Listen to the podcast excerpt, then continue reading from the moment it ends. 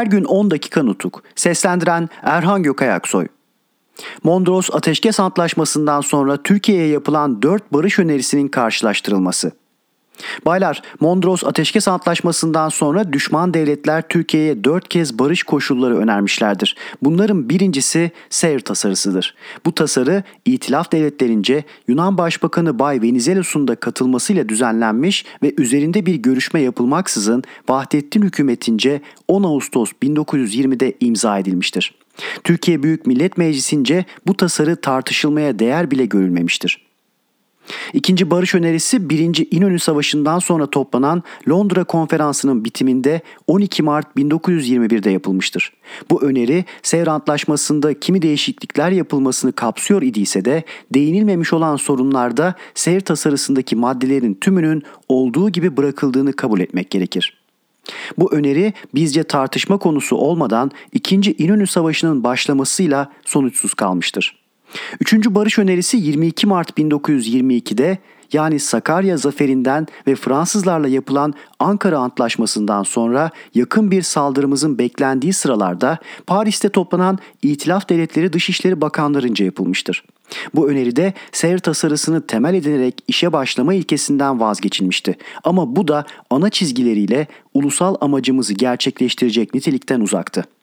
4. öneri Lozan Antlaşması'nın imzalanmasıyla sonuçlanan görüşmelere konu olmuştur. İtilaf devletlerinin Türkiye'ye uygulamayı düşündükleri esaslarla ulusal eylem sonunda elde ettiğimiz sonucu açıkça gözden geçirmek için bu 4 türlü öneri arasında yalnız en önemli konuları ele alarak kısa bir karşılaştırma yapmayı yararlı sayarım. 1. Sınırlar. A. Trakya sınırı. Sevr'de Çatalca hattından biraz ileride bulunan Podima-Kalikratya hattı. Mart 1921 önerisinde söz konusu edilmemiştir. Mart 1922 önerisinde Tekirdağ bizde, Babaeski, Kırklareli ve Edirne Yunanlılarda kalmak üzere bir hat. Lozan'da, Karaağaç'ta bizde olmak üzere Meriç hattı. B. İzmir bölgesi. Sevr tasarısında bu bölgenin sınırları Kuşadası, Ödemiş, Salihli, Akisar ve Kemal İskelesi'ne az çok yakın yerlerden geçmektedir. Bu bölge Türk egemenliğinde kalacak ama Türkiye bu egemenliği kullanma hakkını Yunanistan'a verecek. Türk egemenliğinin belirtisi olarak İzmir şehrinin dış istihkamlarından birinde Türk bayrağı bulunacaktı. Bir bölge meclisi toplanacak ve 5 yıl sonra bu meclis bölgeyi temelli Yunanistan'a katmaya karar verebilecekti.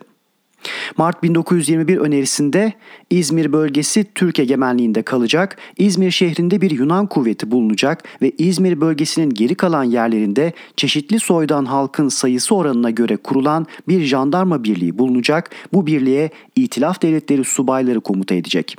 Yönetim işlerinde de yine çeşitli soydan halkın sayısı oranı göz önünde tutulacak ve bölgenin Milletler Cemiyeti'nce atanacak Hristiyan bir valisi olacak. Bu valinin yanında seçim yoluyla kurulmuş bir mecliste bir danışma kurulu bulunacak.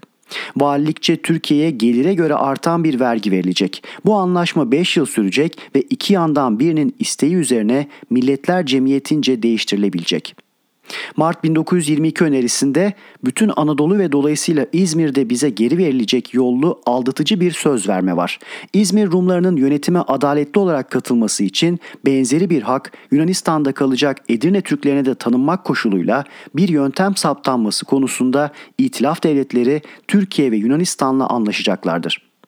Lozan'da elbette bu gibi sorunlar söz konusu bile olmamıştır. C. Suriye sınırı.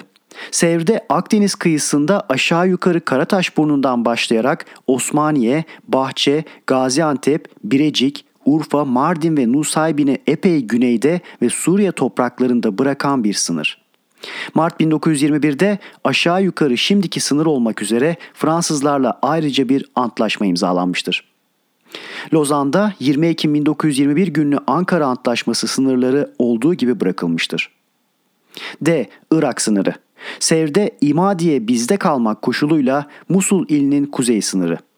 Mart 1921 önerisinde söz konusu edilmemiştir. Mart 1922 önerisinde söz konusu edilmemiştir. Lozan'da sınırın saptanması sonraya bırakılmıştır. E. Kafkas sınırı.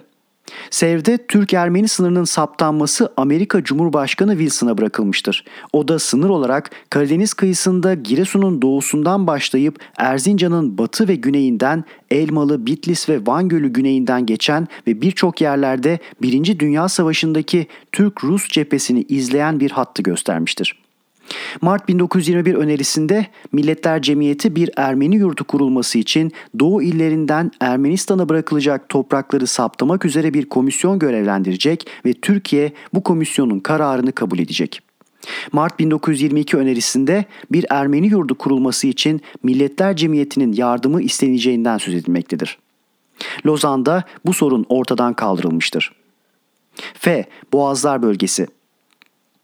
Sevr'de Rumeli'nin Türkiye'de kalan parçasının tümü, Anadolu'da Ege Denizi kıyısında aşağı yukarı İzmir bölgesi sınırından başlayarak Manyas Gölü'nün güneyine, Bursa ile İznik'in biraz kuzeyinden ve Sapanca Gölü'nün batı ucundan Ava Deresi kavşağına değin uzanan bir çizgiyle sınırlandırılmış bir bölge. Bu bölgede asker bulundurma ve askerlikle ilgili eylemler yapma hakkı yalnız İtilaf Devletleri'nin olacaktır. Adı geçen bölgedeki Türk jandarması da İtilaf Devletleri Komutanlığı'na bağlanacaktır. İtilaf Devletleri bu bölgedeki askerlikle ilgili işlerde kullanılabilecek tren ve karayolları yapımını yasaklayabileceği gibi yapılmış olan yollardan bu işlerde kullanılabilecek olanları da bozdurtabilecektir. Mart 1921 önerisinde Çanakkale güneyinde Bozcaada karşısından Karabiga'ya çekilen çizginin kuzeyiyle Boğaziçi'nin iki yakasında 20-25 kilometrelik bir bölge. Çanakkale Boğazı'na egemen olan her iki yanındaki adalar.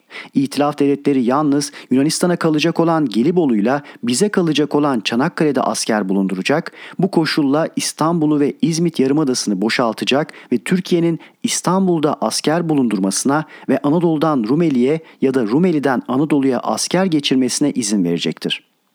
Mart 1922 önerisinde Çanakkale'nin güneyinde Erdek Yarımadası dışta kalmak üzere Çanakkale Sancağı, Boğaziçi'nin güneyinde o zaman yansız sayılan bölge yani aşağı yukarı İzmit Yarımadası askersiz bölge olacaktır.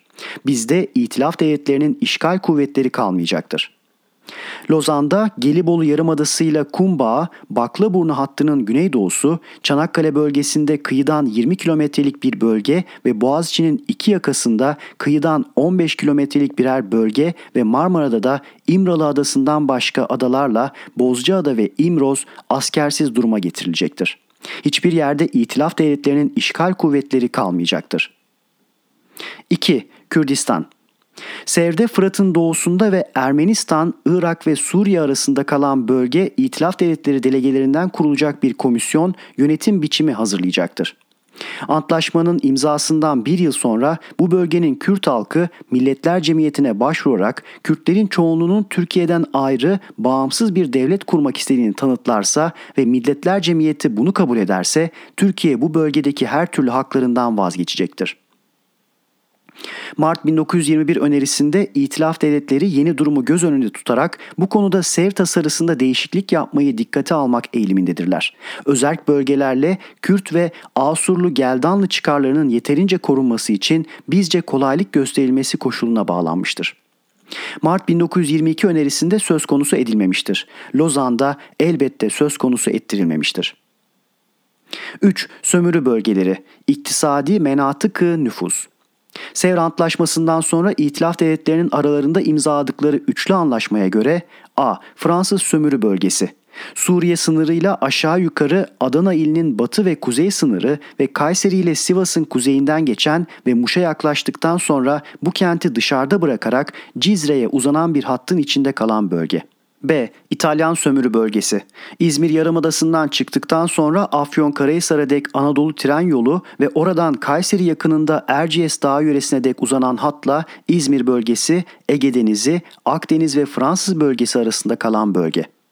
Mart 1921'de Bekir Sami Bey ile Fransız ve İtalyan Dışişleri Bakanları arasında imzalanıp hükümetçe kabul edilmeyen anlaşmalara göre A. Fransız Sömürü Bölgesi, o sırada Fransızların işgali altında bulunan yerlerle Sivas, Elazığ ve Diyarbakır illeri.